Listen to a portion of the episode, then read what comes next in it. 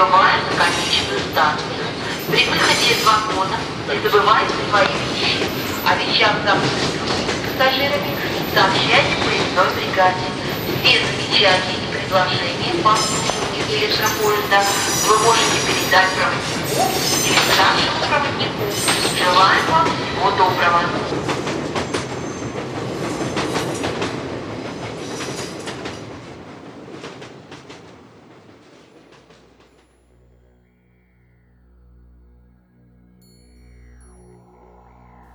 Добрый день, уважаемые слушатели!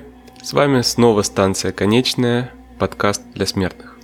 Этот выпуск я готовил несколько дольше, чем планировал, и вот почему. Тема у нас сегодня – это египетская книга мертвых. Все, что к ней относится, все, что относится к культуре Древнего Египта, к похоронной культуре, к ритуалам. И, как выяснилось в процессе подготовки выпуска, материала для этого огромное количество. Фактического, академического, научно-популярного. Как-то его обработать и рассортировать, придать ему удобоваримую форму для того, чтобы вам было интересно, это очень трудно. Эту тему я решил разделить на несколько выпусков, и первый из них будет посвящен непосредственно истории книги мертвых. И сегодняшний разговор о книге мертвых я начну с того, что оригинальное название этого текста – совершенно не книга мертвых. И даже более того, книга мертвых совершенно не отражает содержание множества религиозных текстов, из которого состоит это вот собрание, а, которые сегодня известны именно как главы книги мертвых. Оригинальное египетское название, извините меня за мой древнеегипетский, это главы восхождения к свету. Реу ну перет эмхру. Тем не менее, название «Книга мертвых» больше соответствует содержанию книги, чем, например, «Ритуалы мертвых» или «Погребальные ритуалы», так как очень небольшая часть этих текстов действительно носила ритуальный характер. И все собрание этих произведений целиком посвящено умершим и тому, что с ними происходит в загробном мире. О месте и времени написания первых текстов книги мертвых нам известно очень немного – Сегодня нет никаких свидетельств тому, что исконные жители долины Нила обладали каким-то собранием религиозных текстов, которые можно было бы считать первым сочинением и из которого родились известные сегодня версии книги мертвых. Также нет никаких свидетельств, что первые жители Египта вообще имели какие-то религиозные тексты. У них, безусловно, существовали какие-то представления о будущей загробной жизни, но их ни в коей мере нельзя считать непосредственными авторами книги мертвых. Это произведение предполагает эм, наличие определенных идей и концепций, которых у исконных жителей Египта просто не существовало. Более того, в книге мертвых содержится тщательно разработанный ритуал погребения, которому никто из коренных жителей Египта не следовал. А наиболее популярной и правдоподобной является версия о том, что на землю Египта пришел некий народ, который принес свои верования в Египет. И сегодня мы не можем сказать с уверенностью, кто были эти люди и откуда они вообще пришли. А раскопки до династических египетских захоронений показывают, что исконные или додинастические жители Египта прибегали как к погребению своих умерших, так и к кремации. Мы сейчас говорим о периоде истории 5-3 тысячи лет до нашей эры. При погребении тела умерших либо разрезали на довольно большое э, число частей, либо их хоронили без расчленения. Тела, которые не подвергались расчленению, укладывались в могилах на левый бок головами на юг и иногда заворачивались в шкуры газелей или циновки. И египтяне того времени не предпринимали попыток мумификации – а расчленение тела было, видимо, обусловлено желанием сэкономить место и не дать духу усопшего возвратиться в его селение. Обычай сжигать тела появился позднее, и оба этих типа захоронения существовали параллельно. В могилах обоих типов мы находим подношения, то есть уже тогда у людей существовало довольно четкое представление о том, как человек продолжает свое существование после смерти и что ему необходимо иметь в загробной жизни. Несмотря на то, что они не проводили мумификацию в полном смысле этого слова, как это происходило в более поздней эпохе, а, все равно древние жители Египта пытались как-то сохранить тела умерших, или заворачивая их в шкуры животных, или обмазывая их битумом, но сохранность тела для них уже тогда была важна. Сохранность тела означала, что с душой в загробном мире тоже будет все в порядке. И мумификация, совершенствуясь, э, просуществовала до 640 года нашей эры, до того времени, когда Египет был завоеван арабами.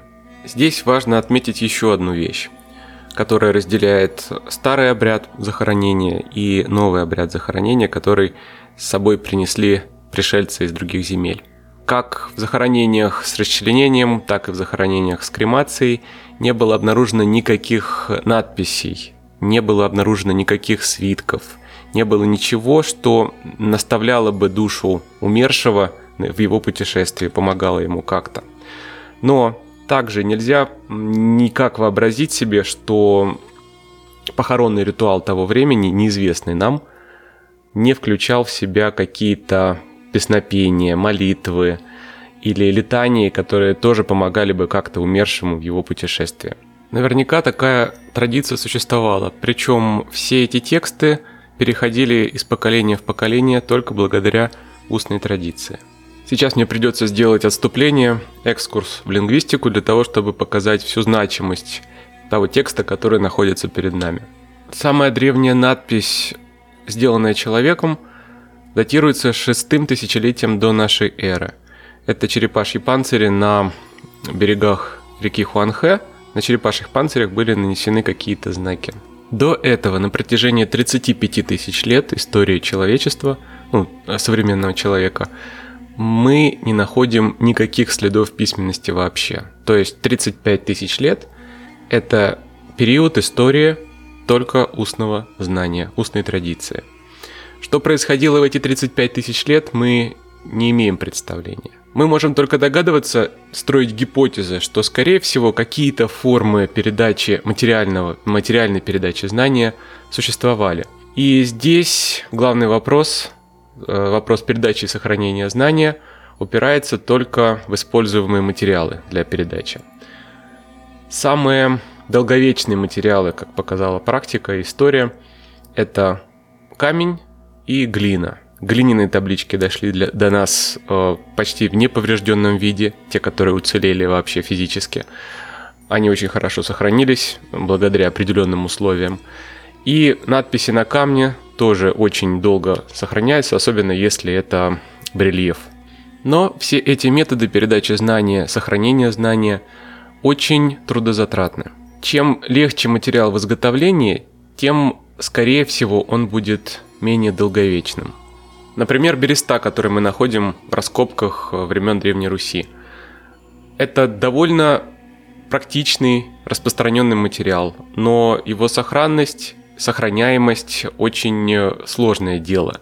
То, что до нас доходит, просто сохранилось чудом, хотя э, берестяные таблич... таблички могут храниться сотни лет.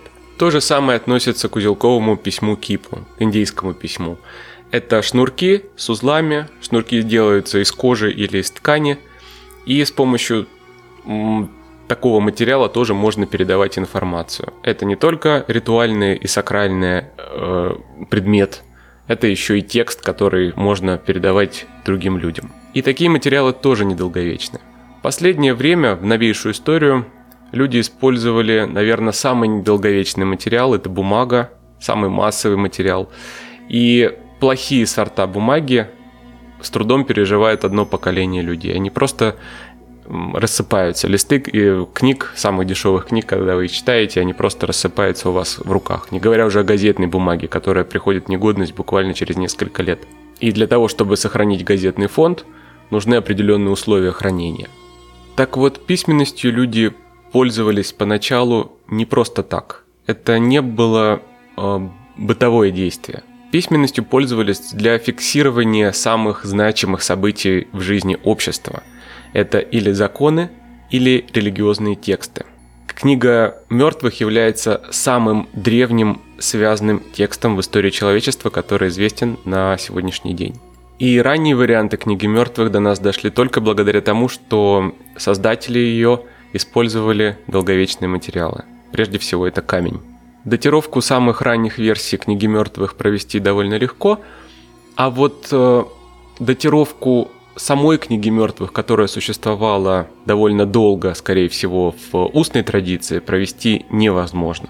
У египтологов уже в конце XIX века не было никаких сомнений в том, что многие заклинания, найденные в самой ранней версии книги мертвых, уходят корнями в древнейшую додинастическую эпоху. То есть, я напомню, это 5000 лет до нашей эры и даже древнее, древнее любого народа, который жил на территории Египта и оставил после себя какие-то исторические свидетельства.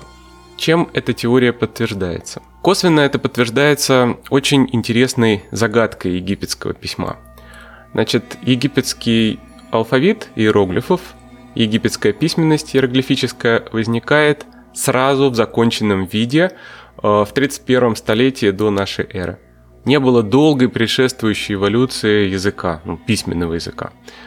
А, то есть вот этот вот народ, который пришел и принес с собой новые погребальные ритуалы, он также принес с собой и письменность. И этой письменностью стали пользоваться и даже в бытовой жизни, не только для фиксирования очень важных текстов.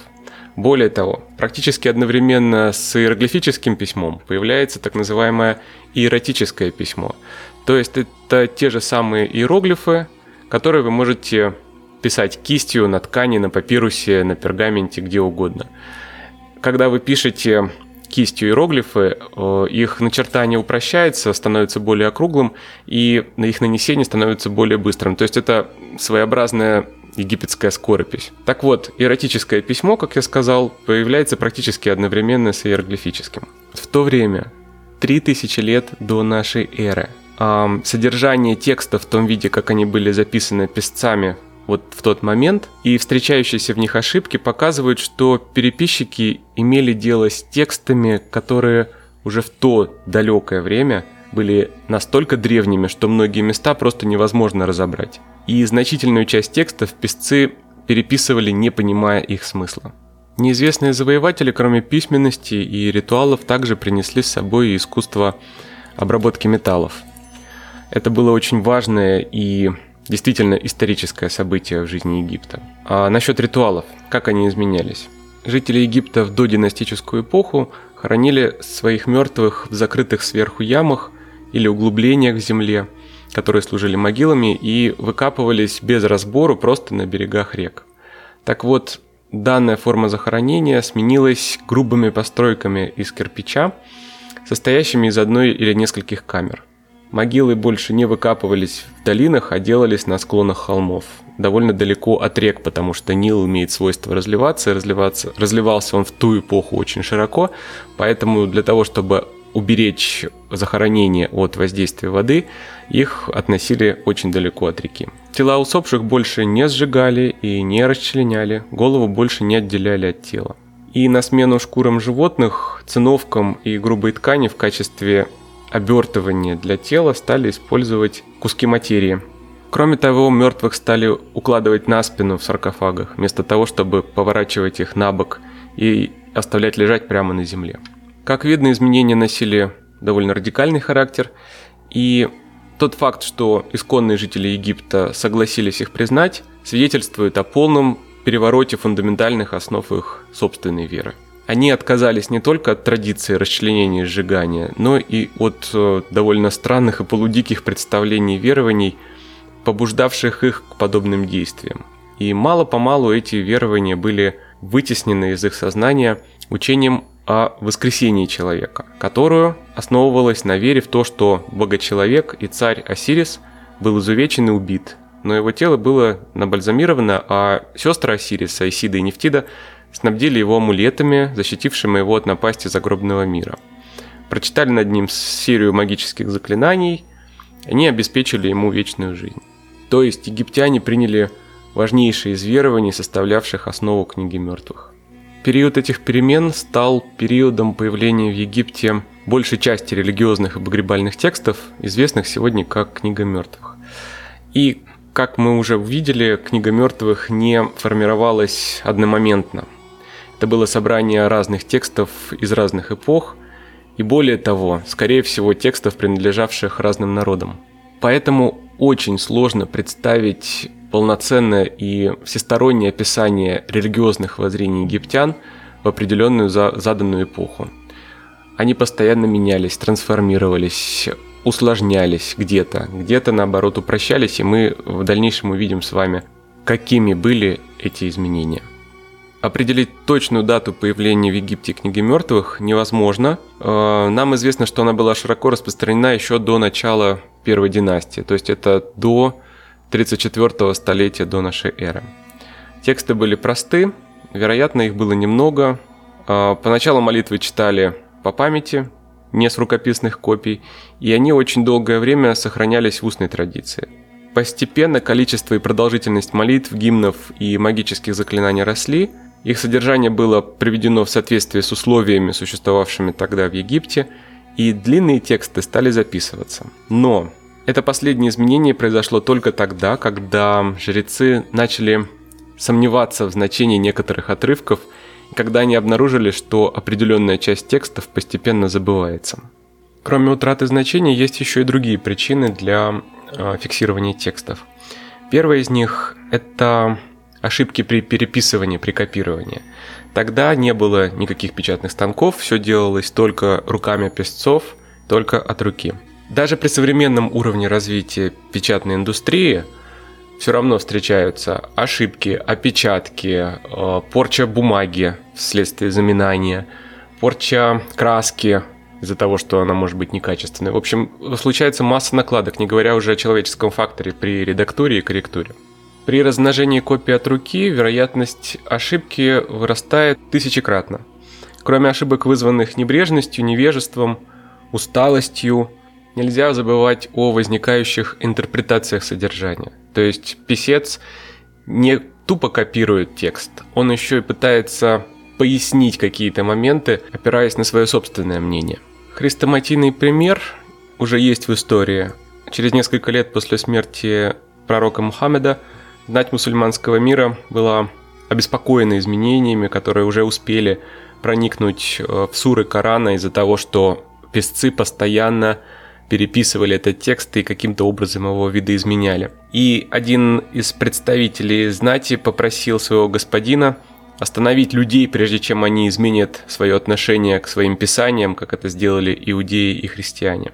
Разночтение в Коране были очень быстро ликвидированы наиболее эффективным образом. Четыре авторитетных мулы, назначенные для определения окончательного варианта арабского священного писания, начали работу. Они собрали копии Корана со всех уголков мусульманского мира и, отобрав варианты, которые следовало сохранить, сожгли все остальные рукописи, содержащие забракованные версии. И остается пожалеть, что подобные меры не были приняты при создании книги мертвых потому что сейчас у нас на руках очень много версий. Можно сказать, что все сохранившиеся версии книги мертвых так или иначе различаются. Определенная часть книги мертвых использовалась и в додинастический период. В гробницах высшего сжечества найдены рисунки, свидетельствующие о том, что люди в них похороненные при жизни выполняли обязанности, связанные с погребением умерших. Они выполняли Такие ритуалы, как чтение священных текстов, соблюдение ритуалов, которые египтяне считали важнейшим элементом спасения. И если жрец при жизни читал священные тексты и выполнял обряды, предписанные книгой мертвых, это произведение уже должно было существовать в той или иной форме. Сами египтяне не оставили после себя никаких свидетельств того, что они знали о существовании книги мертвых в додинастический период. Но у них не было никакого сомнения, что некоторые ее части – относились еще ко временам Первой династии. И это доказывается уже историческими фактами. Например, древнейший папирус с текстами книги мертвых, известный на сегодняшний день, это папирус, который был найден Ну, сыном хранителя дома хранителя печати Аменхотепа и хозяйки дома Сен-Сенеп.